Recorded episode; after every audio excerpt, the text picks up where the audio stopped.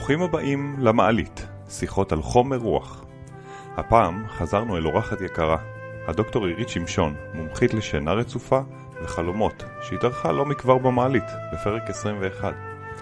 צללנו עם עירית לשיחת עומק על סוגי חלומות ומשמעות השינה. אז מה עם שבעה סוגי החלומות שאנחנו חולמים, ומה תפקידו של כל חלום? מה עם חלומות של ניקוי התודעה? מהו סיוט? מתי נוצר חלום נבואי ולמה כל כך חשוב שנשען על הבעיות שלנו. עירית משתפת אותנו בתהליכים הפיזיולוגיים המתרחשים בזמן השינה. למשל, שהמוח שלנו עובד הרבה יותר מאשר בזמן הערות, והגוף משותק. בסיום, ביררנו לאן מטיילת הנשמה בזמן השינה. בקיצור, פרק חלום, שינה נעימה והאזנה נעימה.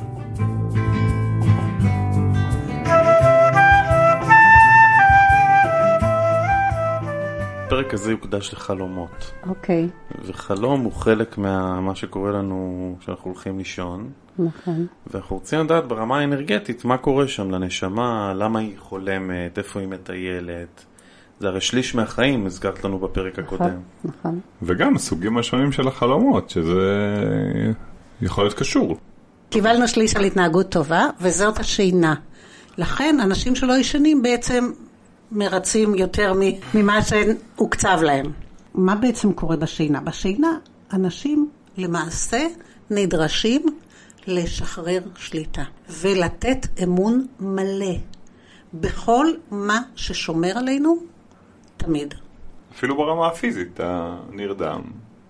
בדיוק. עכשיו, קודם כל, ו- אנחנו, אנחנו בדרך כלל, או לרוב, בשכיבה, כאשר אה, אנחנו במצב אופקי, אנחנו לא יכולים להרים את הראש או לעשות, השרירים שלנו למעשה מהצוואר ומטה, בעיקר בגל אה, תטא, בגל החלימה, כשאנחנו מתייחסים לחלומות, השרירים משותקים לחלוטין.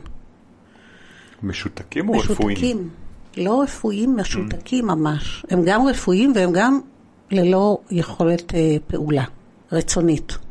מה שפועל זה רק הדברים הלא רצוניים שהם המערכות הפנימיות שלנו, הלב, הקיבה, הכבד, הכל.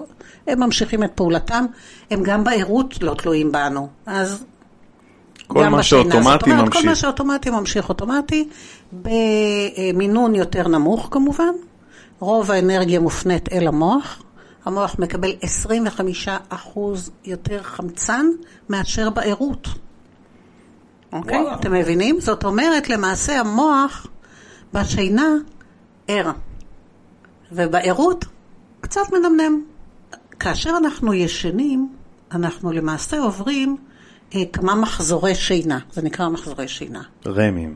רם זה רק בגל תטא, שזה rapid eye movement, וזה אה, רק חלק מתוך המחזור של 90 דקות. כל 90 דקות בערך יש מחזור שינה, ואנחנו אמורים להשלים חמישה מחזורים כאלה.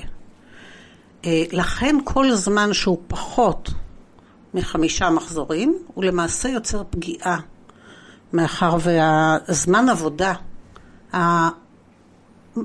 המיטבי, כן, אוקיי? נכון שיש אנשים שיכולים קצת פחות, ואנשים שיכולים קצת יותר, ויש כל מיני שיטות.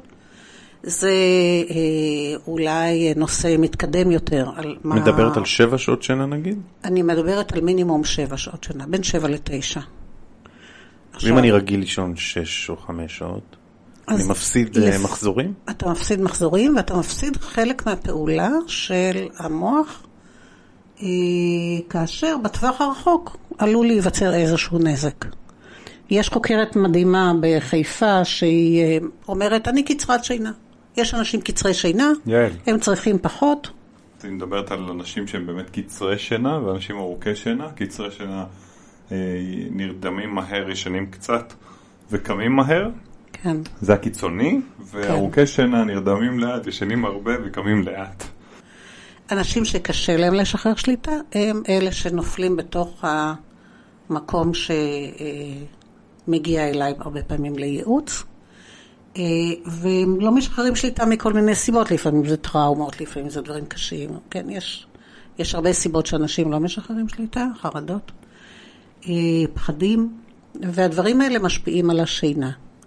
אה, כל מה שקורה לנו בחיים משפיע על השינה. שינה לא מנותקת מהחיים, היא למעשה סוג חיים המשכי במודעות אחרת.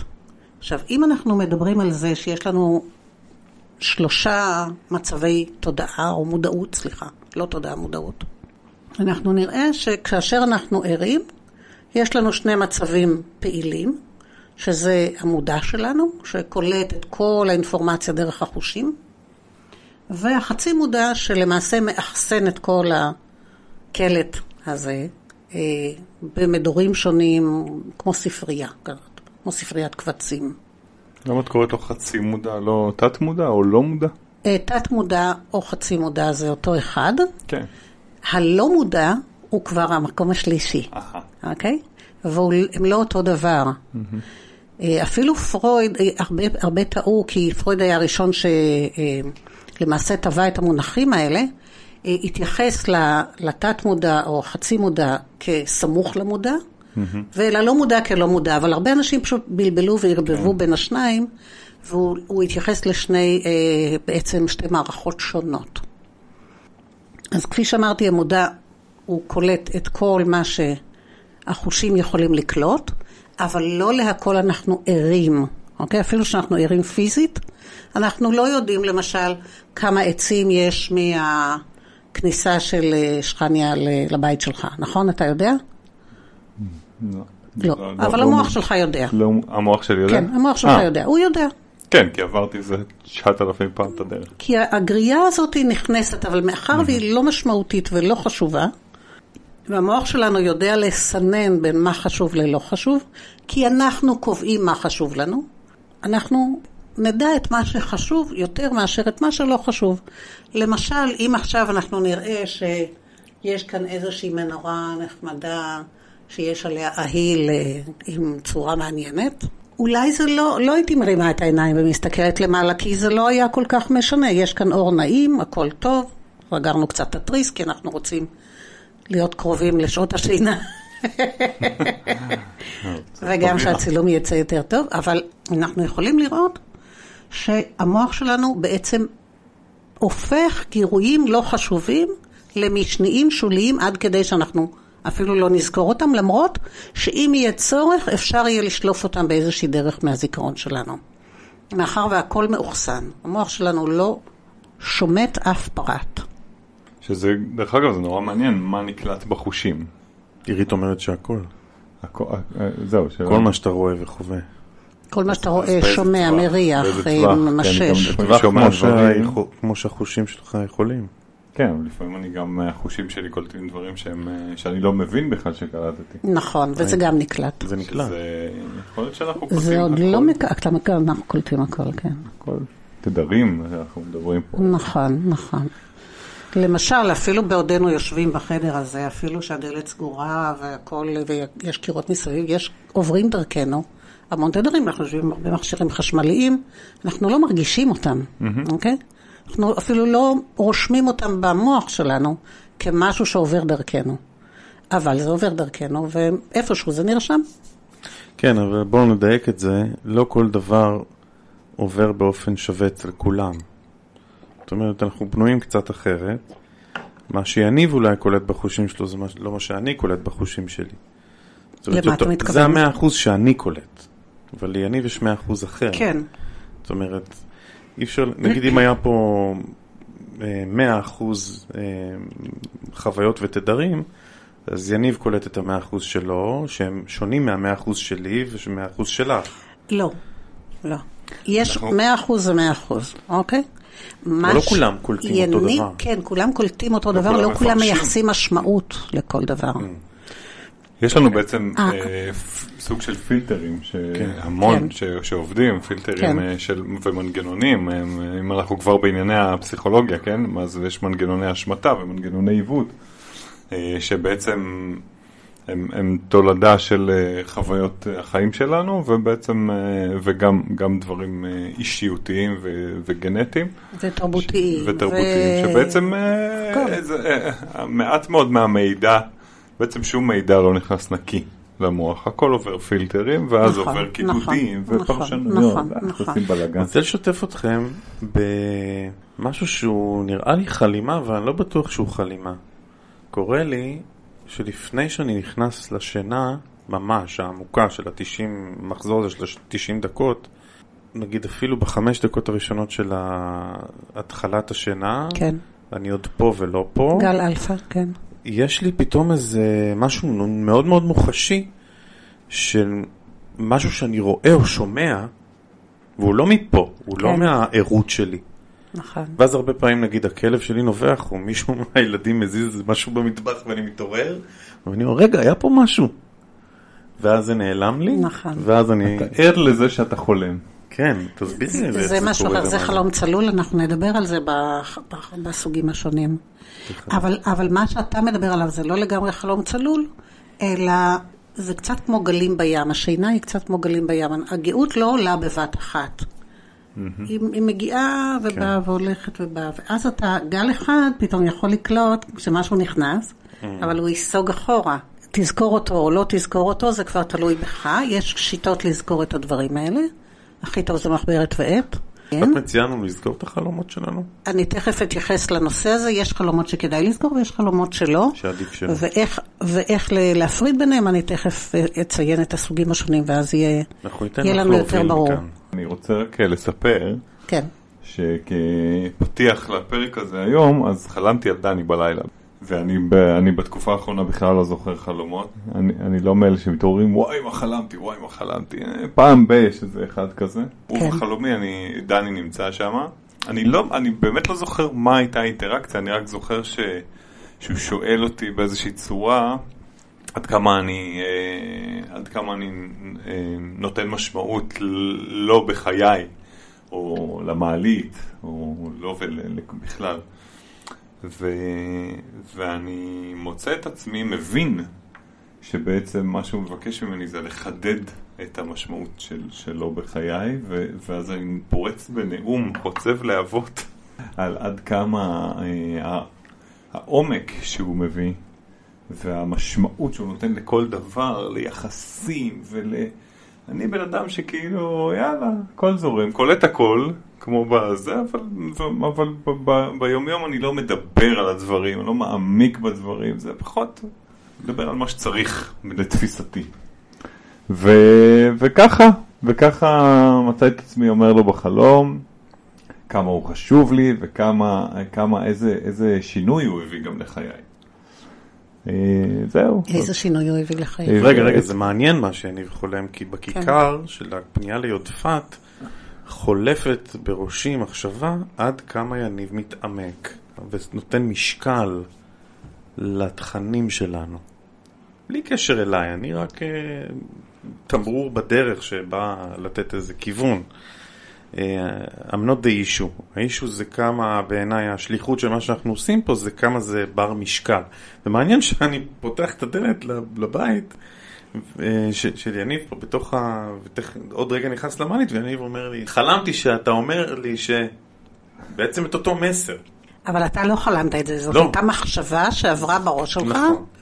כשהגעת פה כן. לכיכר. כן, שאני סיימתי לחלום הרבה הרבה לפני שהגעת. כן.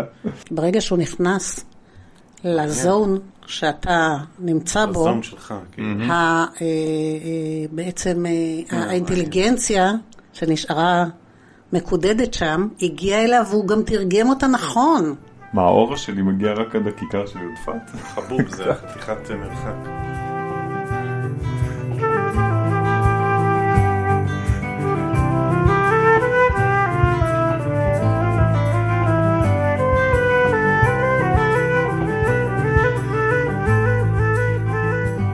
מה שדני סיפר עליו בהתחלה, זה למעשה הגל של ההירדמות. Mm-hmm. אנחנו נדבר עכשיו רגע על שלושת גלי המוח. דיברנו על שלושת מצבי התודעה. לא הזכרנו עוד מה זה הלא מודע, אוקיי? אבל דיברנו שיש דברים שנקלטים במודע, מאוחסנים בחצי מודע, ובעצם יש דברים שהם לא יכולים להיות מאוחסנים כי הם חדשים, ואז הם בעצם מצטברים בתור, בתור איזשהו, אה, נקרא לזה מצב היולי או נוזלי, נקרא לו, אוקיי? הוא נוזלי לא פיזית, אוקיי? בתוך מיכל שהוא לא כמו ספריית קבצים שכל דבר מקודד למקום שלו, אלא אנרגיה, היולית כזאת, שבעצם מכילה את כל הדברים החדשים. בלילה, מה שלוקח שליטה, זה החצי מודע והלא מודע, אוקיי? זאת אומרת, המודע שלנו למעשה הולך לישון או מנמנם או נסגר. אין קליטה חושית מודעת, אוקיי? יש קליטה חושית לא מודעת, אבל אין קליטה חושית מודעת. ואנחנו למעשה הולכים לישון, משחררים. שליטה אנחנו לא יכולים לאכול, אנחנו לא יכולים לשתות, אנחנו לא יכולים להגן על עצמנו, ואולי החמור ביותר, אנחנו לא יכולים להגן אפילו על הילדים שלנו. זאת אומרת, אנחנו למעשה מנוטרלים לחלוטין מכל, מהמיומנויות שלנו, היכולות שלנו והרצונות שלנו בערות. שזה מצב מאוד מאוד מפחיד. זה מצב חסר שליטה, הוא מאוד מפחיד, ולא פלא שהרבה אנשים אה, פחדו מה, מהשינה. פוחדים מהשינה. פוחדים מהשינה. אפילו לתינוקות זה לא פשוט. תינוקות לפני השינה הרבה פעמים בוכים כי הם לא רוצים להירדם. הם mm. מבינים שמשהו פה נגמר, עכשיו בגלל שאין להם תפיסת זמן עדיין, אז מבחינתם מת העולם, כאילו, אז הם לא יודעים שהם יקומו בבוקר. אז מבחינתם זה נורא נורא מפחיד. בהתחלה הם לא שולטים בזה, אבל אה, אחר כך כשהם כבר יותר שולטים בזה, הם ממש מפחדים. ובאמת צריך להרגיע אותם ולהשאיר אפילו אור ממש ממש פצפון, כדי שהם ידעו שכשהם מתעוררים, הם יזהו את המקום שהם נמצאים בו, כי הם לא יודעים לזהות.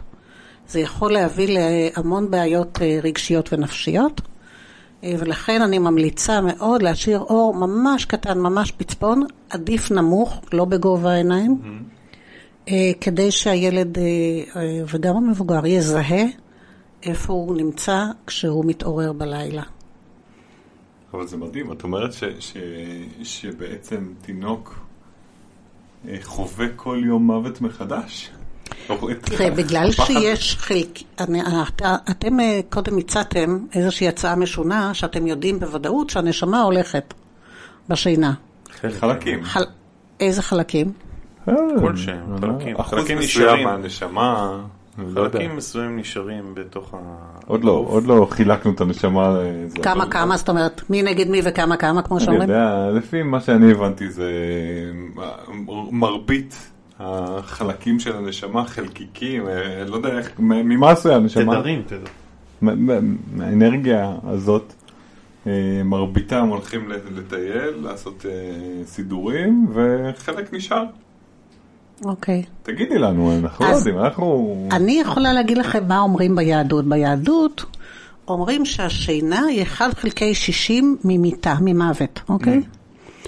עכשיו, אז 1 חלקי 60 זה כמו שאנחנו אומרים בטל ב-60, כן? Mm. זה לא באמת מוות, אוקיי? זה, זה לא מוות. בקטנה, את אומרת. זה בקטנה מוות. שולחים את זה נציג קטן. בדיוק. עכשיו, אה, פה אני רוצה להתייחס למכניקת הקוונטים.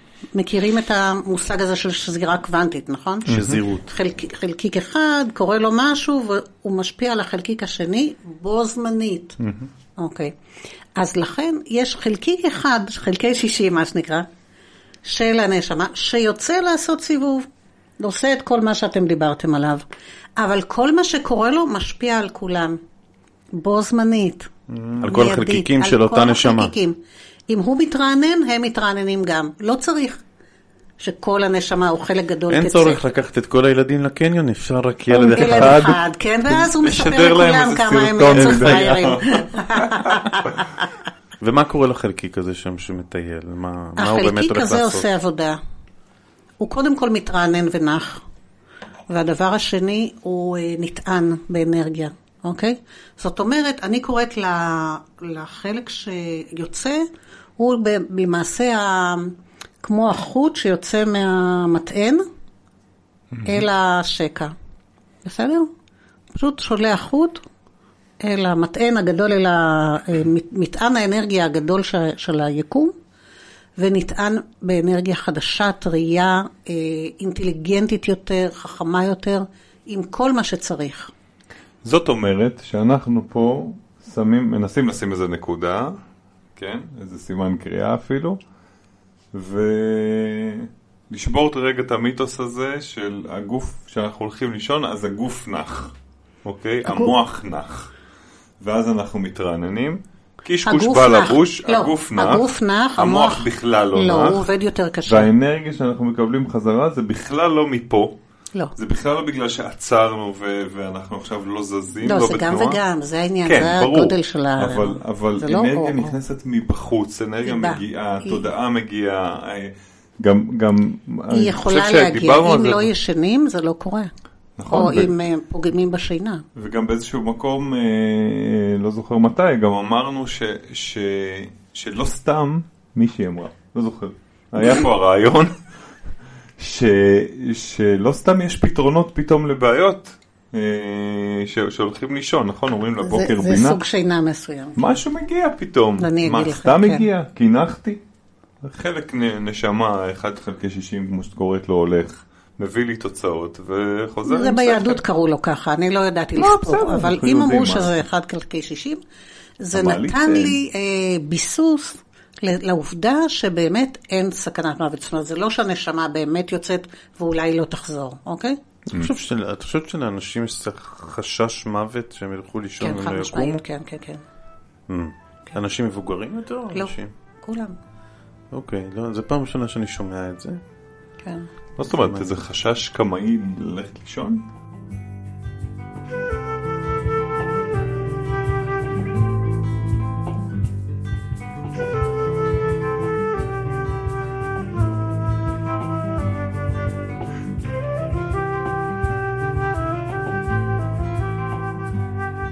אמרנו שחלק מהנשמה יוצא, בזמן הזה הגוף שלנו עובר כל מיני תהליכים. נו, תכף נדבר על כל כשהוא התהליך. נח, כן, תכף כן. נרחיב על זה.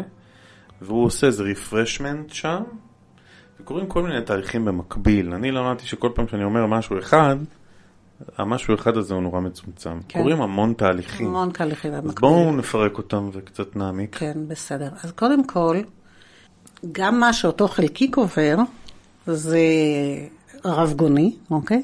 ועליו אנחנו לא נדבר היום. אה, מה שקורה כאן, זה שיש המון מערכות שעובדות במקביל, שהמוח מנהל אותן, כי הוא זה שמקבל יותר אנרגיה, כל השאר נחות, באמת נחות, אה, או לפחות מורידות את הקצב של הפעילות שלהן. כמו הקיבה, הכבד, כל, המערכות הפנימיות, השרירים, העצבים, הכל קצת יותר נח. ונח זה לא אומר שאין אין פעילות, אוקיי? זה ממש, אה, יש פעילות, אבל היא מתונה. אם למשל ניקח את המוח, אוקיי? ניקח רגע פינה קטנה במוח, שזה כל המוח, אבל אה, אה, נישה קטנה ש, של, כאילו נגדיל רגע אה, תהליך שקורה במוח, בסדר? במוח יש שני סוגי תאים. יש תאים אפורים, שהם הנוירונים, ויש תאים לבנים, שהם תאי הגליה, שמזינים, מטפלים ומטפחים, ולכל תא, תא, לכל נוירון יש תא גליה, או שני תאי גליה, שמטפלים בו ודואגים לו, אוקיי?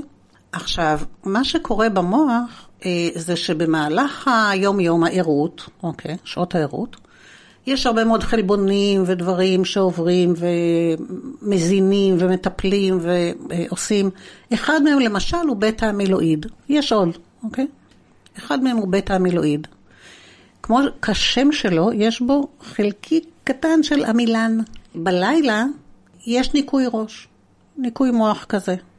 יש שטיפה של נוזל השדרה את המוח, וכל השאריות והדברים האלה, המשקעים האלה, בעצם מתנקים. איך קורה הניקוי הזה? תאי הגליה, שהם קסם, הכל קסם, אוקיי? אבל הם פשוט מדהימים, הם מתכווצים ב-60 אחוז. כן, זה הכל מיקרוסקופי, מיקרוסקופי. 60 אחוז ויוצרים מרווח מאוד מאוד קטן בינם לבין הנוירון. זאת אומרת, הנוירונים יוצאים חשופים קצת, ואז הם נשטפים על ידי נוזל השדרה ומתנקים. וכל הדברים שלא נחוצים ויכולים להפריע כי הם כבר לא בשימוש, נשטפים ומתנקים, וכל המוח שלנו עובר כל לילה שטיפה. Mm. אז ככה, אם אנחנו לא שותים מספיק ואין לנו מספיק נוזל שדרה, יש בעיה. Mm. אם אנחנו לא ישנים מספיק ואין לנו מספיק זמן שבו הם יכולים להתכווץ ל-60% שלהם, ל-40, הם מתכווצים ב-60%, כן. זאת אומרת, הם מגיעים ל-40% בגודל שלהם. אז זה לא קורה, ומה שקורה, אם מצטבר בטא המילואיד, משקעי בטא המילואיד על הנוירונים, וזה חלקים מיקרוסקופיים שמצטברים לאט, לאט, לאט, לאט, לאט, לאט, מה שקורה בהמשך זה אלצהיימר. עוד פעם תסבירי את זה? עם מה מצטבר? עם הבטא המילואיד, המשקעים של אותו חלבון mm. שלא שרוצה נוקע, להתנקות. כן, לא נשטף או לא נוקע, מכל מיני סיבות. כי לא ישנים, אוקיי? כי זה קורה רק בשינה. ההצטברות של אותו המילן, זה נראה כמו קשקשים קטנים כאלה על תאי העצב שחונקים אותו. זה נקרא אלצהיימר. נגמר הזיכרון. זה לא רק הזיכרון. זה לא רק הזיכרון, זה יכול, תלוי איפה זה מתיישב. כן, ברור. זה יכול להתיישב על, על, על תאים, שהם, על נוירונים שמפעילים את הלב. אוקיי? ואז יש התקפי לב או כל מיני דברים כאלה, או שיש כל מיני תפקודים אחרים בגוף. עירית, תראי, אנחנו אומנם חוקרים פה את, ה, את הנושא של אה, שינה בפרק הזה, אבל מה שמעניין אותנו זה, זה התודעה. זה חלומות. התודעה. התודעה, אוקיי. התודעה, החלום, הדברים שהם אוקיי. דווקא לא חומר. לא, אבל אני רציתי בכוונה לתת לך זאת אנקדוטה נורא נורא קטנה, וזה רק מעולה. אחד מתוך מיליוני דברים. זה מקסים דברים, לחשוב שאנחנו אוקיי? שוטפים את המוח כן. פעם בלילה. לא, אנחנו דרך אגב שוטפים את כל הגוף. ולמשל, אה, עוד, עוד אנקדוטה קטנה, אה, תאים סרטניים כל הזמן נוצרים בגוף. Mm-hmm. אם הם לא נשטפים, הם מתחילים להצטבר אחד עם השני, באיזשהו איבר, זה יכול להיות כאן או כאן, לא משנה.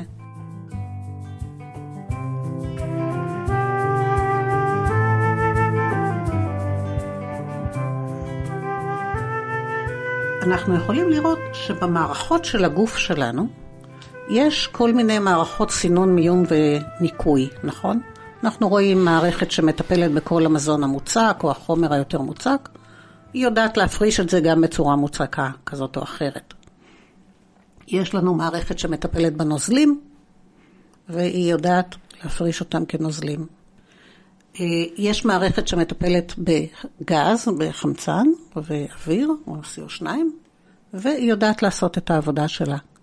מי מטפל בכל הרשמים שנקלטים לגוף שלנו?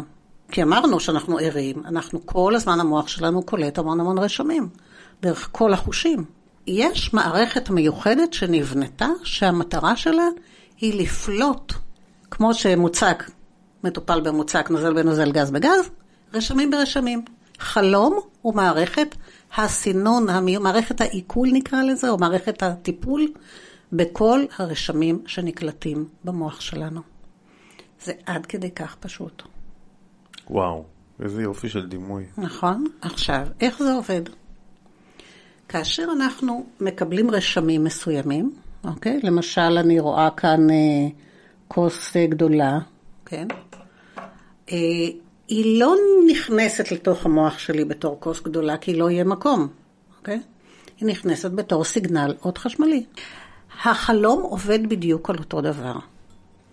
ברגע שיש גירוי מסוים שעובר עלינו במהלך היום, הוא יכול להיות ישן, ישן זה אומר מוכר, זאת אומרת לא משהו חדש, או שהוא יכול להיות חדש, אנחנו למעשה מייצרים סיגנלים כאלה שהם מאוחסנים, כי יש להם כבר מגירות. כאשר איזשהו גירוי מסוים ירצה להתנקות, החוצה, הוא יצטרך תלבושת. הוא לא יכול לצאת בתור סיגנל חשמלי, הוא יצטרך ייצוג של תמונה, צבע, ריח, צליל או כל דבר אחר. איזושהי תלבושת של החומר המינימלי ביותר. ולכן הוא ייקח מאותו, מאותה ספריית קבצים את הייצוג הזה, יחבר אותה לייצוג לתמונה, וישלח אותה החוצה בצורה של חלום. אני קוראת לפעולה הזאת רוקמת החלומות. מה רוקמת החלומות עושה? רוקמת החלומות, אה, בואו נדמה אותה רגע. אתם זוכרים שפעם היו הסרטים האלה של ה-35 מילימטר או מה שזה לא יהיה, עם פילמים כאלה של 24 אה, פריימים בדקה? כאשר היו מצלמים, היו מצלמים, גם היום מצלמים יותר, אבל היו חותכים את החתיכות של הסרט שלא צריכות ומדביקים חתיכות, אה, סרט לסרט, חתיכה, בין חתיכה. עריכה. עריכה. כן. העריכה הזאת, היא, רוקמת החלומות היא עורכת. היא עורכת סרטים כאלה, שכאשר היא חותכת חתיכה מסוימת שנופלת על רצפת העריכה, היא, היא אחר כך צריכה לעשות ניקיון. היא, היא חתכה את הסרטים, קידדה אותם בחצי מודע למקומות הנכונים, אבל עכשיו נשאר לה לנקות. מה היא עושה? היא מחברת את כל החתיכות האלה אחת לשני, ומקרינה אותם החוצה בתור חלום. לכן, הרבה פעמים אין היגיון. חלומות זה עודפים? חלומות זה עודפים. רגע, לא כל צריכים. החלומות זה עודפים. הסוג הראשון של החלומות הוא עודפים. והוא למעשה כמעט 80-90 אה, אחוז מהחלומות. הוא למעשה כמו ללכת לשירותים. אין שום סיבה שנזכור מה שלחנו לשירותים ומה שעשינו. חלומות הם הפרשות. הם הפרשות. הפרשה כן. של... אה, כן. כן, הם סוג של הפרשה וואו, של כל מה שהמוח שלנו לא נחוץ כי הוא עמוס בפרטים, הוא חייב לנקות, הוא חייב לעשות מקום ליום הבא. אין שם מסר בחלום הזה. תראה, אם אתה רוצה לעשות למשל בדיקת בריאות, אוקיי? אז אתה לוקח בדיקת צואה או בדיקת שתן, וכן בודק את מה שיצא. זה לקחת דגימות, אוקיי, זה לקחת דגימות. לראות מה יצא. כן. לראות מה יצא. לראות שאתה סוס בריא, כמו שאומרים. אבל אה, באופן כללי אין סיבה. אין סיבה לזכור אותם, את רובם. זאת רוקמת החלומות בשלב הראשון, הסוג הראשון של הרקמה. המנקה. היא המנקה. לא רוקמת החלומות, היא מנקה. היא לא, היא רוקמת החלומות, תכף... עשית לה מיתוג. לא, תכף אתה תבין, כי המנקה זה רק השלב הראשון שלה. אה, יש לה עוד. יש לה עוד. היא גם אוקיי? היא גם מבשלת, גם הופעה, גם אה, או יפה, אתה יודע, הכל. המציאו שם חדש, צריך כן. לעבות את הייצור. נורא יפה הביטוי הזה, רוקם את החלומות. כן, היא עושה עבודה מדהימה, תכף אתם תראו. זה רק השלב הראשון. השלב השני, מדובר על חלומות שהם אה, מיועדים לשמור ולהגן על הגוף. לא דיברנו עוד על גלי המוח, אבל כי אמרנו שאלפא זה הגל של ההירדמות, תטא זה הגל של החלומות, של ה-REM, של ה-Rapid Eye Movements, ושל אה, שיתוק השינה, או השיתוק של השרירים. ויש את גל דלתא, שהוא השינה העמוקה, השרירים לא משותקים, אבל אין שם חלימה. דלתא זה השינה העמוקה מאוד, שם הנשמה עושה את העבודה שלה, אוקיי? אם אנחנו לא מגיעים לשינות העמוקות, מה שקורה בהרבה שינות קלות או כל מיני כאלה, אנחנו לא מצליחים להיטען ולעשות את הדברים המאוד מאוד מאוד מאוד מאוד מאוד רציניים שיכולים לקרות שם. הגוף פשוט לא משחרר את החלקיקים. יש סדר? כן. יש סדר, זה תמיד אלפא, ואז תטא, ואז דלתא. Mm-hmm. כי הם, הם נמדדים בהרץ, ויש להם uh, טווחים שונים. איפה היא עובדת, רוקמת החלומות? באלפא? רוקמת חלומות עובדת בתטא. תטא. זאת אומרת, כן. בשלב השני. כן. זה לא אומר שישר חולמים או ישר ישנים עמוק. במחזורי השינה, אנחנו רגע יוצאים החוצה מה, מהחלומות.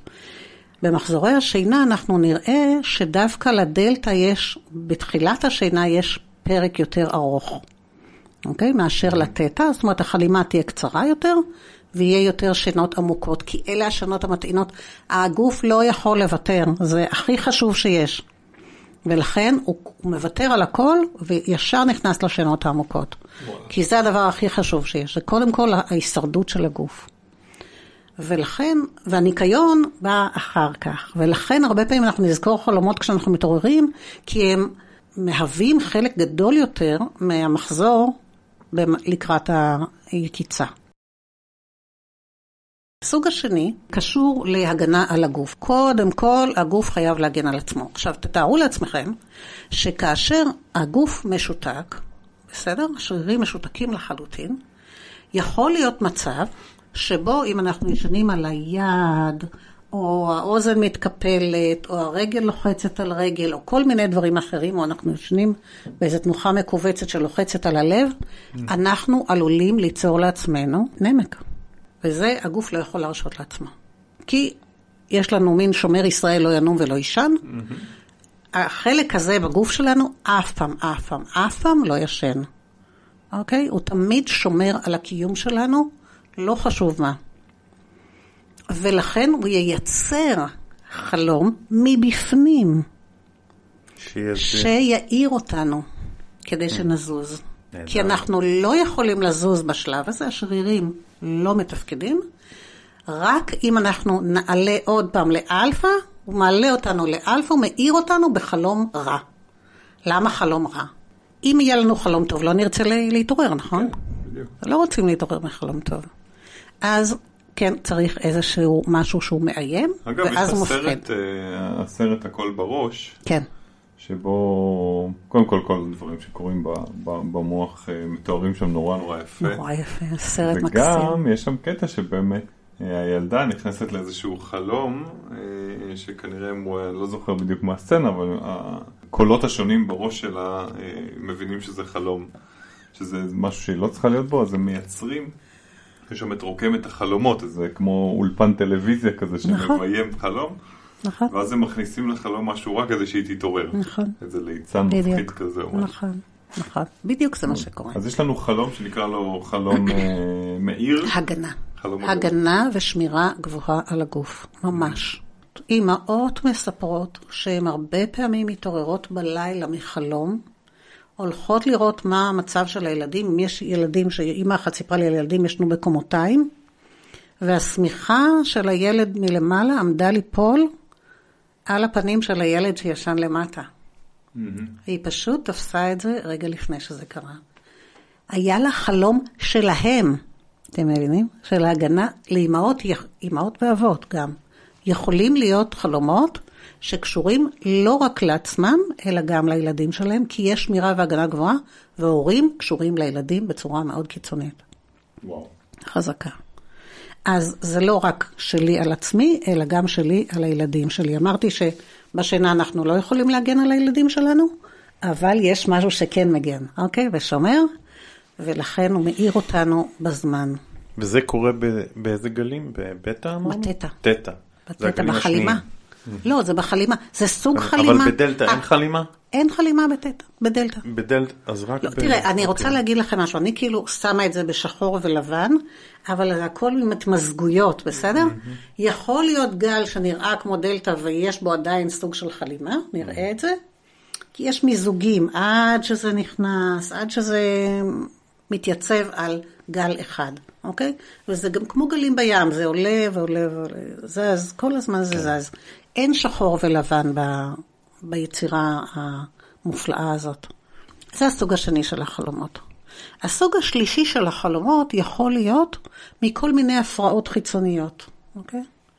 למשל, רכבת שעוברת, אוטובוס, אה, ציוץ של ציפורים, שקט. כן? אימא שלי סיפרה שהיא אה, באה מבומביי, אוקיי? היא נולדה בבומביי, אה, על רחוב מאוד סואן, והיא ככה התרגלה להירדם, ככה התרגלה לישון. כשהיא הגיעה לאפיקים, לאבא שלי, עמדו להתחתן, היא באה לקיבוץ, שקט. היא אומרת, השקט צעק לה באוזניים, היא לא יכלה לישון. והאמת היא שעד יומה האחרון היא לא ישנה טוב.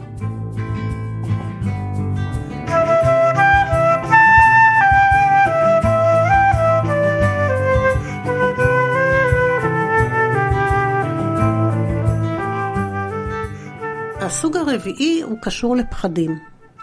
הוא מונע מפחדים. שוב, הרוקמת עושה עבודה, היא לא ניקוי של הרשמים הכלליים שנכנסים, אלא היא מטפלת בפחדים שלנו. למשל, בדיוק חברה אה, כתבה לי שהבוקר היא התעוררה עם המון המון חרדות קיומיות. מה יהיה ומה יהיה ומה יהיה ומה יהיה. והיא לא ישנה כל כך טוב בלילה וזה. וכן הלאה. החלומות מטפלים בפחדים האלה, או לא מטפלים, או שמייצרים אה, חלום שמוציא לפועל את הפחד, אוקיי? הוא חייב להגשים את הפחד. אחד, זה, זה דבר נורא מעניין, זה מנגנון מקסים. אחד, כי אם זה קורה בשינה, אז לא חייב לקרות בערות. זה כאילו קרה ב... זה כבר קרה, טיפלנו בזה, התגברנו על זה, התעוררנו בבוקר, קיבלנו צ'אנס חדש, וואו, אבל לא כל האנשים מבינים את זה ככה, יש אנשים שאומרים, אם חלמתי את זה, זה כנראה יתגשם גם במציאות. וכאן אני רוצה להרגיע את האנשים, גם בחלומות הסיוטים שמאירים אותנו מהשינה כי משהו לוחץ ועלול לסכן את הבריאות שלנו, סיוטים הם שמירה והגנה גבוהה, או פחדים. זאת אומרת שאם אה, מישהי מתעוררת אה, ואומרת חלמתי שאתה עוזב אותי, כי יש לה איזה פחד כנראה, אז אה, כשזה יקרה במציאות היא תהיה יותר מוכנה. היא תהיה יותר מוכנה, אבל היא גם תדע שזה, כאילו לפעמים אתה מתעורר מחלום, היו לי גם אה, ביומיים האחרונים חלומות כאלה, שהתעוררתי מהחלום ואמרתי, איזה מזל, זה רק חלום. Mm-hmm. שוף, כאילו, ממש. פשוט אומר, יא, איזה כיף, אני בעולם אחר, אני בעולם נהדר. המנגנון הזה של הנשמה יודע לדלג אותנו מהמכשולים שלא לא בטוח שכדאי שאנחנו ניתקע עליהם. נכון. זה מאוד יפה. מכין אותנו מראש. ואז המנגנון הזה של חלימה הוא בעצם מקדים תרופה למכה. כן, הוא מקדים תרופה למכה. זאת אומרת שמי שישן יותר, או ישן וחולם יותר, בעצם יש לו סיכוי גם להתקדם יותר. הוא חסין יותר. הוא חסין יותר וגם מתקדם, כאילו, הלאה. עובר את הפחדים. הסוג החמישי למעשה מדבר כבר על מסעות. מסעות שאנשים מתארים הרבה פעמים שהם יוצאים, הם יוצאים למסע, הם יודעים מה הם עושים במסע הזה, והם חוזרים ממנו ערניים יותר, צלולים יותר, חדים יותר, ולפעמים הם מרגישים כאילו הם הולכים עשרה מטר באוויר. Mm-hmm. ב- למשך איזושהי תקופה, יום, יומיים או ככה, אחרי חלום כזה. כי אלה חלומות מאוד מתאינים, מאוד אנרגטיים, אה, שבאמת אדם יוצא למקומות, בדרך כלל למקומות שהוא מכיר, שהוא היה בהם, אה, ויש לו זיכרון חזותי מהם, ואז יש איזושהי משאלה או רצון נשמתי, תודעתי, או מה שזה לא יהיה, לראות או לפגוש שוב פעם את אותם נופים, ואדם יוצא למסע. המסעות. הם, הם הרבה פעמים לתוך מקומות שאנחנו כבר היינו ואנחנו מכירים. Mm-hmm. ואנחנו רוצים לבקר שם עוד פעם, אנחנו זקוקים לאיזשהו סוג של מזון שהביא אותנו מלכתחילה לשם, כי אנחנו לא סתם הולכים למקומות מסוימים, אנחנו מבקרים בעולם, בכל מיני מקומות, כי אנחנו רוצים להיות שם. למשל, אני אה, ב-93 אה, נסעתי לאוסטלו לנורבגיה, זכיתי בפרס בינלאומי על עבודת מחקר, והמון פעמים מצאתי את עצמי אה, חוזרת לשם אחר כך. לא, לא חזרתי לשם מאז פיזית, mm-hmm.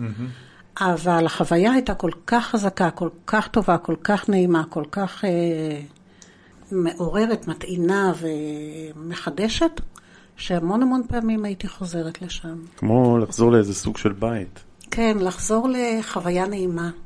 דווקא אני רוצה בהפוך על הפוך לשאול, יש חלומות שחוזרים שהם סיוטים, כן. שחוזרים על עצמם בדיוק אותו נכון, דבר? נכון, נכון. מה הקטע? אה, זו שאלה מצוינת. אה, אני אספר לך סיפור של אישה אחת שסיפרה לי סיפור באחת ההרצאות שהייתי. היא אמרה שהיה לה רק חלום אחד, כל הלילות. Mm-hmm. היא עולה על גשר אבנים, עשוי מאבן, גשר גדול על נהר גדול, וכשהיא מגיעה לאמצע הגשר, הגשר מתמוטט והיא נופלת למים וטובעת ומתה. ולא היה שום חלום אחר, זה היה החלום היחיד במשך שנים. וואו. וזה הטריד אותה, והיא חיפשה, וזה לא שהיא התעלמה מזה. היא אמרה, אוקיי, חוזר, איזשהו מסר, אני צריכה לבדוק אותו. ניסתה לבדוק בכל המקומות האפשריים. אה, היא נולדה בישראל, לא היה אף גשר כזה, אין גשר כזה בישראל, אין נהרות כאלה גדולים בישראל.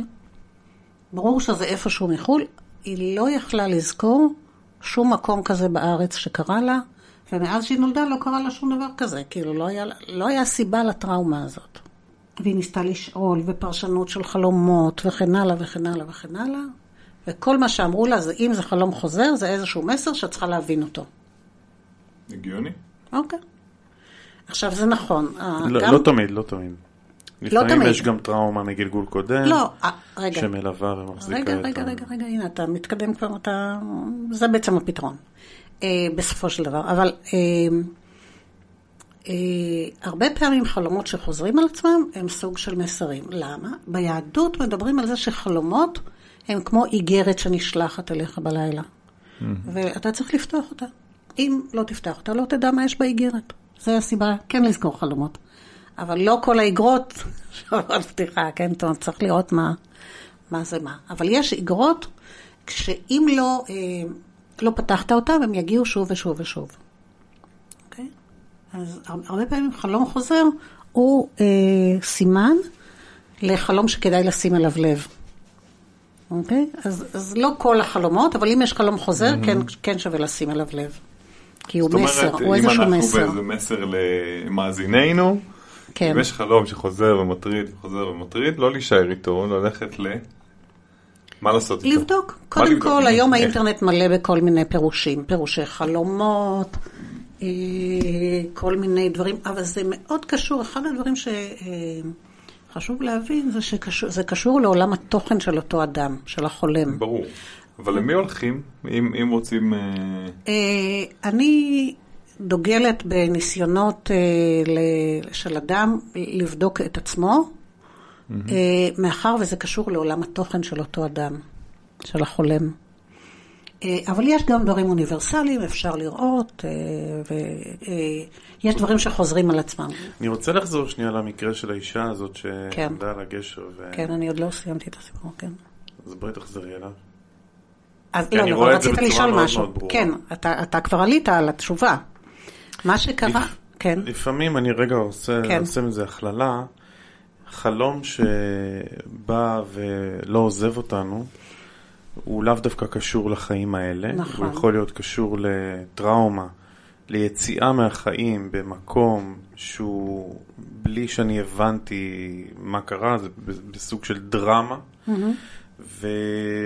והרבה פעמים החלום הזה מבקש אה, שאני אבין מה היה שם, למה זה קרה, כדי שהאנרגיה של הפחד תתמוסס, כדי נכון, שאני אוכל להתקדם. שאני אוכל לישון. וחלום שצץ לילה אחרי לילה, או בתקופות מסוימות, זה קריאה ל- להבין. נכון. ואם אני חוקר פנימה, אני יכול ללכת למי שיכול לשחזר גלגולים קודמים. למשל. ודי בקלות לנסות ל- להבין מה היה שם ולתת סיפור אחר על אותו מקרה. אז אמרתי לה, בואי תספרי לנו את ההמשך.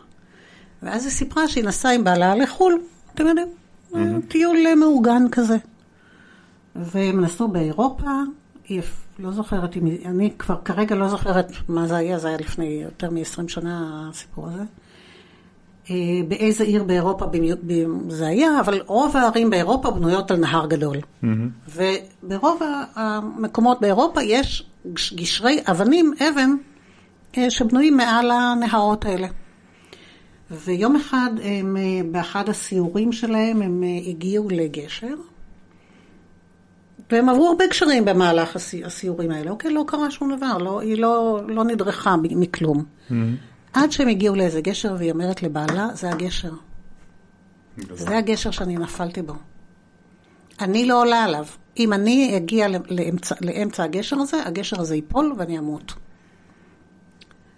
עכשיו, כל הקבוצה עוברת את הגשר ומתקדמת עם המדריכה, והם הולכים ונעלמים להם מהעין, והבעל שלה אומר לה, תקשיבי, האם אני הייתי בחלום שלך? היא אומרת לו, לא, רק אני הייתי לבד. אז היא אומרת לו, אבל עכשיו, אז הוא אומר לה, אז עכשיו, אבל עכשיו אני פה. אבל את מחזיקה בי, ואנחנו עוברים ביחד את הגשר הזה. והכל יהיה בסדר, אני מבטיח לך. והוא ממש גורר אותה, היא אומרת שהיא די התנגדה, היא פחדה פחד מוות. והם עוברים את הגשר, ולא קורה כלום. והם מצטרפים לקבוצה, ומאותו לילה החלום הזה נעלם, ולא חזר יותר אף פעם. זאת אומרת, הוא היה צריך באמת, זה היה משהו כנראה מגלגול קודם, איזושהי טראומה, איזשהו סיום חיים בצורה דרמטית, כמו שאמרת, והיא הייתה צריכה לפתור את זה. והיא פתרה בדרך הזאת. החלומות הבאים, יש השש והשבע, הם למעשה די דומים, אוקיי? הם באותה טריטוריה, והם חלומות מאוד יצירתיים, שיכולים להביא הרבה יצירה. והם חלומות שיכולים להביא נבואה. והם די דומים ביניהם. החלום היצירתי הוא חלום שבו המוח שלנו יודע לעשות סינתזה בין דברים. הוא קצת כמו קוסם, אתם מכירים את הקוסם הזה שיש לו מטפחות והוא מכניס mm-hmm. מטפחת אחרי מטפחת ובסוף מוציא אותן קשורות אחת לשנייה? זה המוח. המוח יודע לקחת פיסות לא קשורות ולקשור אותן לכדי רצף הגיוני. או לא הגיוני, לא חשוב. זה לא משנה למוח. תהליך היצירה, אנחנו יכולים לראות אותו למשל באנשים כמו מוצרט. אבא שלו לפני השינה היה עושה לו סולם, ולא עושה את התו האחרון. כך הוא היה הולך לישון עם שאלה מוזיקלית, בעייתית, מטרידה מאוד, כי הוא היה מאוד מוזיקלי מגיל, מגיל אפס, מלידה. ואז המוח שלו היה שולח אותו לסיור, למצוא פתרון לשאלה המוזיקלית הזאת. והוא היה שומע סימפוניה. ובבוקר הוא היה מתעורר ופשוט כותב, בלי אף טעות, הוא היה כתב בנוצה, כן? זה היה עם דיו. Mm-hmm. אפשר היה לראות אם יש טעויות או הפסקות או משהו, הוא פשוט כתב ברצף. כל מה שהוא שמע בלילה. הוא הביא, בגלל זה המוזיקה שלו ממש אלוהית, זה כאילו ממש מדהים. את, והוא ידע את, התפקידים של כל הכלים בסימפוניה, בתזמורת, וזה יצא מושלם.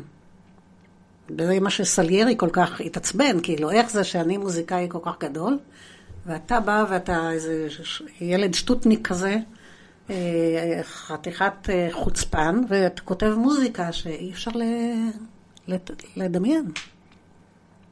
הוא היה כותב, הוא היה, זה, היה, זה היה נכתב בלילה. הוא היה מגיע למקום הזה, לעולם הזה של המוזיקה השמימית, ומביא משם את היצירות.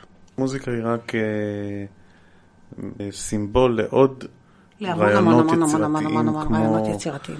אה, ניוטון למשל, גם ככה עבד. זאת אומרת, ניוטון, כשהיה לו איזה שהן שאלות קשות, הוא היה פשוט הולך לישון על זה. אבל בואו ניקח את זה לחיים שלנו, לא לניוטון ומוצרט, אלא ל... לחיים הפרטיים שלנו זה קורה לכולם. זה בעצם מנגנון טבעי. אפשר ללכת לישון עם שאלה... בדיוק. כנה בתוכי. כן. כן. מה השלב הבא שלי? מה, איך אני נכון, מתמודד נכון, עם? נכון. למה קרה ככה וככה? למה אני אומרת לך שאפשר לעשות את כל התהליכים האימוניים מתוך שינה בפיג'מה? כי זה בדיוק הכלי, אוקיי? אני מפעילה את הכלי הזה לא בערות, אלא בשינה.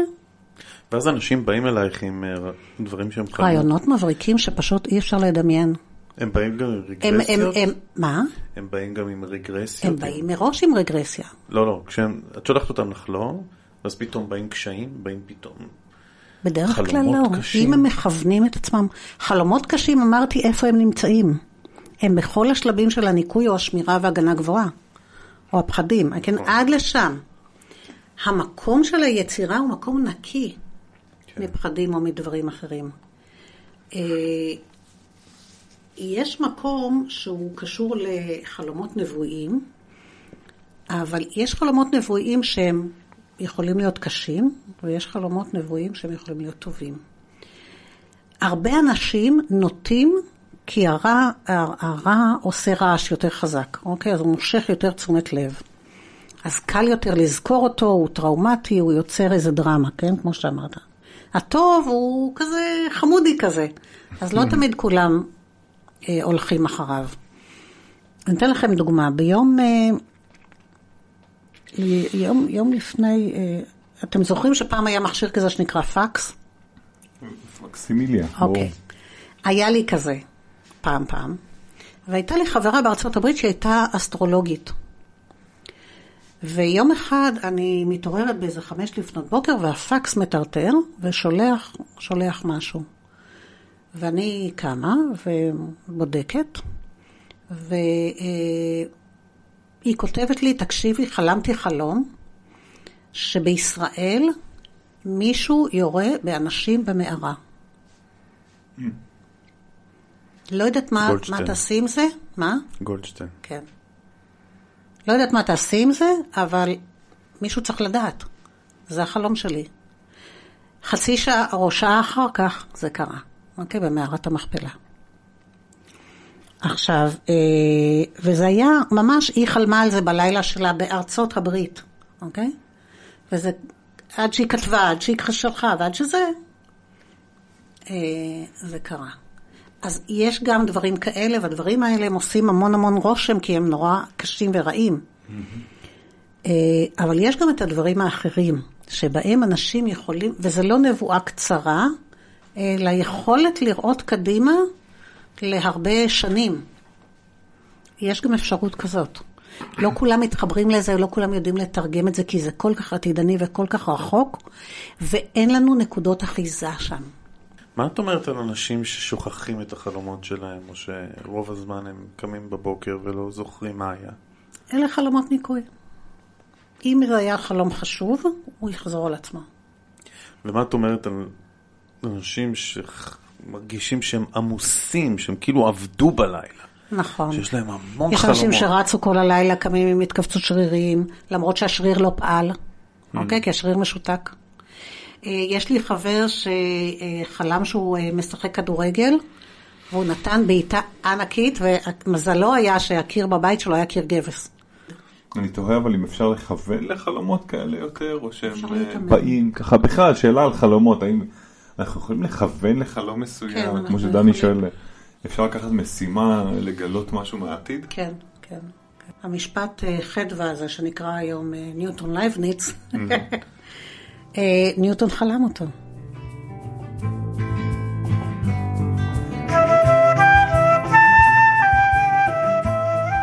עירית, מאיפה את מביאה את כל ההבנות שלך, את כל החלוקות האלה והמידע הזה על חלומות? קודם כל אני קראתי הרבה, למדתי הרבה, והרבה מזה זה גם uh, מהלימודים האיזוטריים שאני למדתי. חלקם הגדול באים הם. רציתי להוסיף שבתוך השש והשבע, mm-hmm. שהם באמת החלקים האינטליגנטיים יותר, יש המון סוגים מדהימים של חזיונות, של uh, מסעות, של uh, הבנות. למשל, אני לא יודעת אם אתם שמעתם על הסרט, בטח ראיתם אותו, שנקרא השמן של לורנצו. זה סרט על סיפור אמיתי של uh, ילד שחלה בטרשת איזושהי כזאת או אחרת, אני חושבת נפוצה. ואמרו לאבא שאין אה, מרפא, זה רק בעצם לשבת ולחכות ולראות את הילד מדרדר עד למוות. ואבא אמר, אין דבר כזה שאין. אין דבר כזה שאין מרפא. והלך ובדק אה, וחקר בספריות ועשה עבודה מדהימה. והמצב של הילד בינתיים הלך והידרדר יותר ויותר. בסופו של דבר, אה, הוא יושב שם בספרייה, רואים את הקטע הזה, זה קטע מדהים. קצר מאוד, אבל חזק מאוד. שהוא בספרייה, הוא, הוא, כל הספרים מסביבו ככה, והוא נרדם על הספרים, ואז בחלום הוא מגלה את הפתרון. והוא רואה את הילד שלו, אוחז בכל המהדקים המשרדיים האלה. אה, אני זוכר את זה. מכאן, ומהדקים משרדיים מכאן, והוא מחבר אותם, ומוביל אותו לספר עם הפתרון. ואז הוא מגלה שיש איזה איש באיזשהו מקום בעולם, איפשהו ביוון, שמייצר איזשהו שמן מזיתים שיכול להתמודד עם הטרשת הזאת ועם הפגיעה בציפוי של המיאלין, של עצב. והוא מגלה את התרופה, אבל הילד בינתיים נפטר. אבל הוא מגלה את זה לעתיד. אפשר לשאול את המוח שאלה ולקחת אותו לישון, ובזמן הזה שהוא כל כך כל כך פעיל, הוא יכול להביא תשובות בן לילה. את חושבת שלחלומות שלנו יש קשר לייעוד שלנו? אומרת, אנחנו מניחים שלכל בן אדם שמגיע לסיבוב הזה, יש איזשהו ייעוד לעשות משהו, לעשות איזו משימה. אה, אם זה לטפל באנשים, אם זה לבנות משהו, להמציא משהו. לחלומות יש קשר? הם מחזקים? לא רק לחלומות, גם לשינה. Mm-hmm. השינה למעשה אמורה לקחת אותנו אל הייעוד שלנו ולהביא משם אינטליגנציה כדי שאנחנו נוכל לממש אותו פה. Mm-hmm. ולכן חשוב מאוד לישון את הייעוד שלנו. כי... לישון את הייעוד שלנו. זה טוב. כי, כי זה מה שיעזור לנו, זה, יש שם כלים שעוזרים, המון רמזים והמון כלים שעוזרים לנו לממש את זה ולהגשים.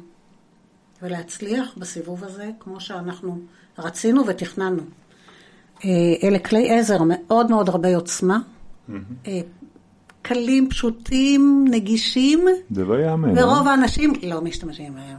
כי רוב האנשים לא, לא מסתכלים, על, מתבוננים על הדברים שנראים obvious, כמו ללכת לישון, כדבר חשוב בחיים, נכון. כחלק מבריאות. ככל שמתקדמים החיים והמודעות שלנו הולכת ונפתחת ללמה דברים קורים, וזה בעצם מה שאנחנו עושים פה במעלית, אנחנו מנסים להתבונן ולנסות להבין את הנשמה, את האנרגיה, את התדרים, את, את מהלכי החיים, למה דברים קורים, את עולם הסיבות, עולם הסיבות הגבוה. אנחנו מבינים פתאום ששינה יש לה כזאת משמעות וכזאת, אה, כזה תפקיד מרכזי בחיים שלנו. ואני פה יוצא ממש נשכר מהשיחה הזאת. עם המון ידע. אני רוצה להפנות אתכם ואת המאזינים גם לספר מקסים שתורגם לעברית של מתיו ווקר, דוקטור מתיו ווקר, שהוא חוקר שינה מפורסם מאוד. איך קוראים לספר? הספר נקרא השם הכי טריוויאלי שיש. למה אנחנו ישנים? יש שם את הכל. רוב הפרטים הפיזיולוגיים שנתתי לכם לקוחים משם.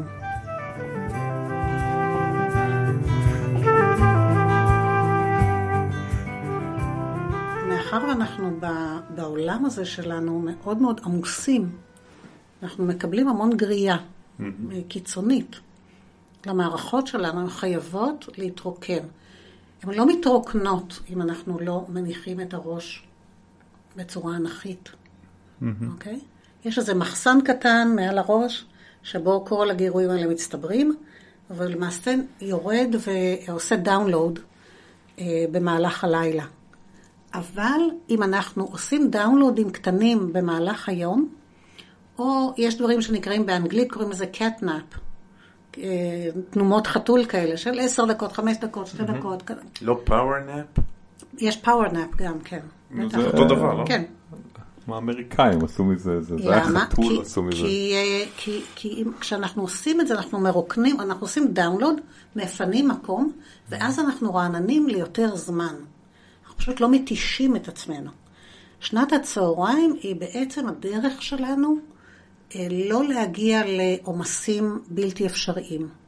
כי אחרת גם השינה לא יכולה לטפל, שינה של לילה אחד לא יכולה לטפל בכל הגרייה העודפת הזאת. יש אנשים שחושבים ששנת צהריים פוגעת בשנת הלילה, היא לא.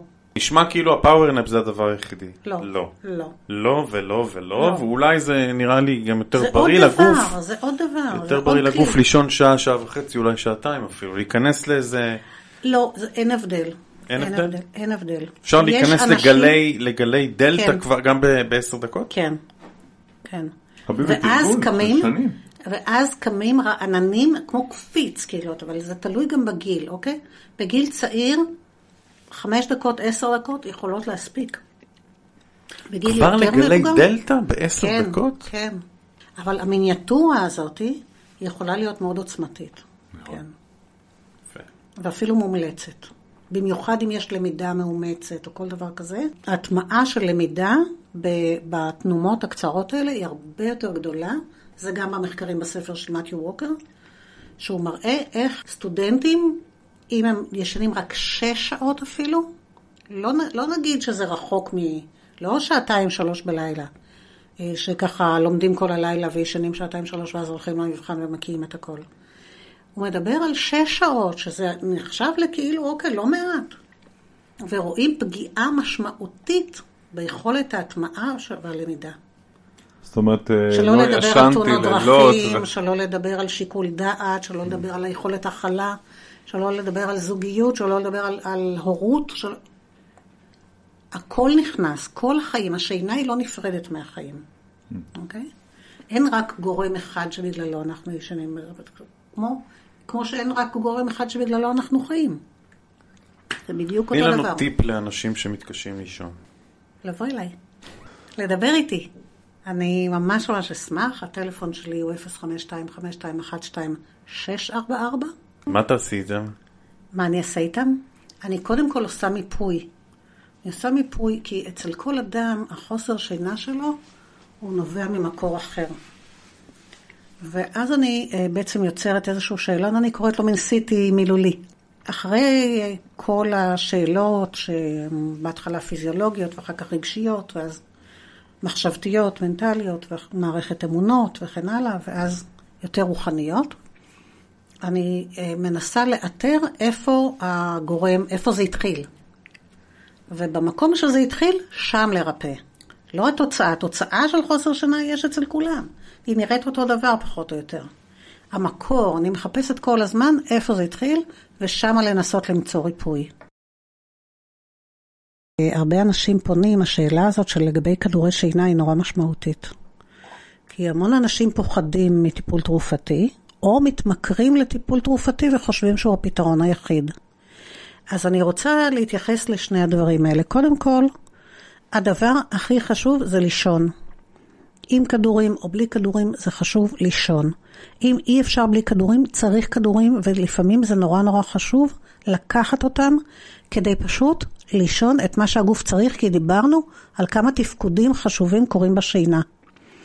ואם לא ישנים, הם לא קורים, והם מסכנים אותנו יותר מכדורים. ההשפעה של כדורים היא בטלה ב-60 יחסית להשפעה של חוסר שינה. אה, עכשיו כן, יש התמכרות לכדורי שינה, יש, אה, וזה צריך לדעת. אה, יש אנשים שמתמכרים לכדורים, הגיעה אליי מישהי שהגיעה עם, למצב שהיא כבר התמכרה כל כך, שהגיעה ל-12 כדורי שינה בלילה. שכדי להתעורר היא הייתה צריכה כדור נוסף כדי להעיר אותה בכלל, כי אי אפשר היה להעיר אותה. אבל זה מצב קיצון. כמובן, אין רופאים שרושמים מרשמים כאלה, זה מרשם קיצוני. היא קנתה את זה בשוק השחור, לא משנה, לא מדבר, זה התמכרות אמיתית.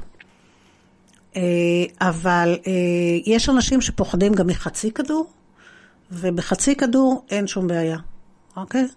אה, אפשר לישון טוב, צריך לישון, ולאט לאט, כאשר המשאבים שלנו והסוללה האנושית, אני קוראת לה, נטענת במלואה, כבר הצורך בכדור כבר פוחת. באופן טבעי הוא פוחת. ואז אה, פשוט מפסיקים לאט לאט ובהדרגה, אבל גם כדורים, וצריך לזכור שכדורים כאלה הם כדורים שאסור להפסיק אותם בבת אחת, אלא רק בהתו... בהדרגה ורק בפיקוח רפואי. אני לא רופאה, אני עובדת סוציאלית.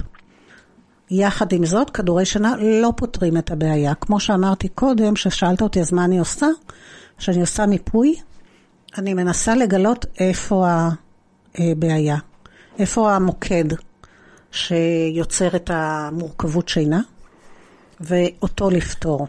אני שמעתי שכדורים או תרופות בכלל יכולים למסך את התודעה, את הנשמה, את האנרגיה, שדיברנו על זה שהיא מטיילת ויוצאת מהגוף הפיזי, יכולים להיות מצבים של קושי להגיע לדל, לגלי אלפא או, או, או תטא או דלתא אחר כך, בעקבות תרופות? לא. אני חושבת שהמנגנון שלנו הוא מאוד מאוד אה, חזק ויציב. אה, רק צריך לעזור לו לקרות. זה פשוט לעורר את ה... או לזמן את השינה, זה ממסך את החרדות. זה ממסך את הפחדים, זה ממסך את הדברים שמונעים מאיתנו אה, שינה. אז אני לא הבנתי, אבל... את ממליצה על תרופות? אני לא שאתה... ממליצה או לא ממליצה, אני לא רופאה. עירית, לא. להגיד אני לא רופאה זה פתרון קל. לא, אני... כאילו שלרופאים יש את האוטוריטה ואנחנו לא. לא, יש להם, הם לא מוכנים לתת את זה לאף אחד אחר. אבל רגע, אותי לא מעניין, אני עכשיו אני אומר חד וחלק. לא, זה מבחינה חוקית, לי אסור. עזבי את החוקים, לא אוקיי, מעניינים אותי. אוקיי, רופאים כן. לא יודעים יותר טוב מאחרים. נכון, נכון. אני שואל, בידע שלך, בלי כן. לקחת אחריות, את לא נותנת כן. עכשיו מרשמים לאף אחד. השיטה שלי נטולת תרופות. רגע, תני לי רגע לשאול, האם... אה, ברור לך, כמו שהרבה פעמים את, את אמרת שאני יודע, אתה שואל את השאלה כשאתה יודע את התשובה, אז אני אומר, שאני חושב שעדיף לנסות באמצעים לא תרופתיים, לנסות להגיע לשינה רציפה.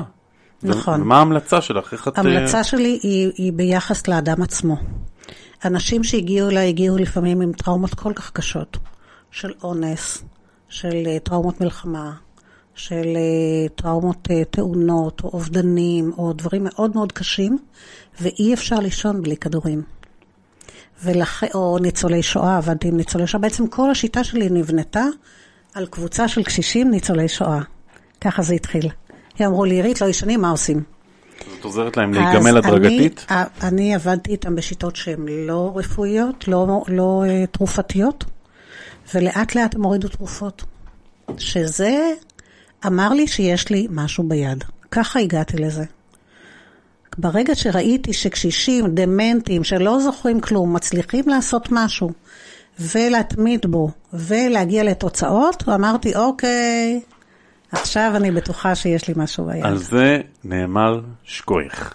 שקוייך, תודה רבה. אני חייב להגיד משהו על השיחה הזאת. השיחה הזאת הייתה ככה באווירה...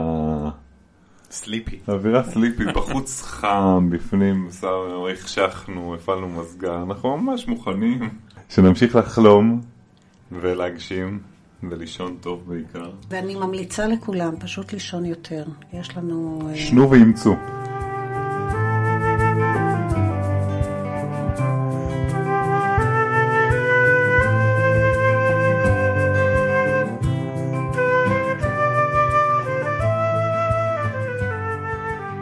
עד כאן השיחה עם דוקטור עירית שמשון, מומחית לשינה רצופה וחלומות.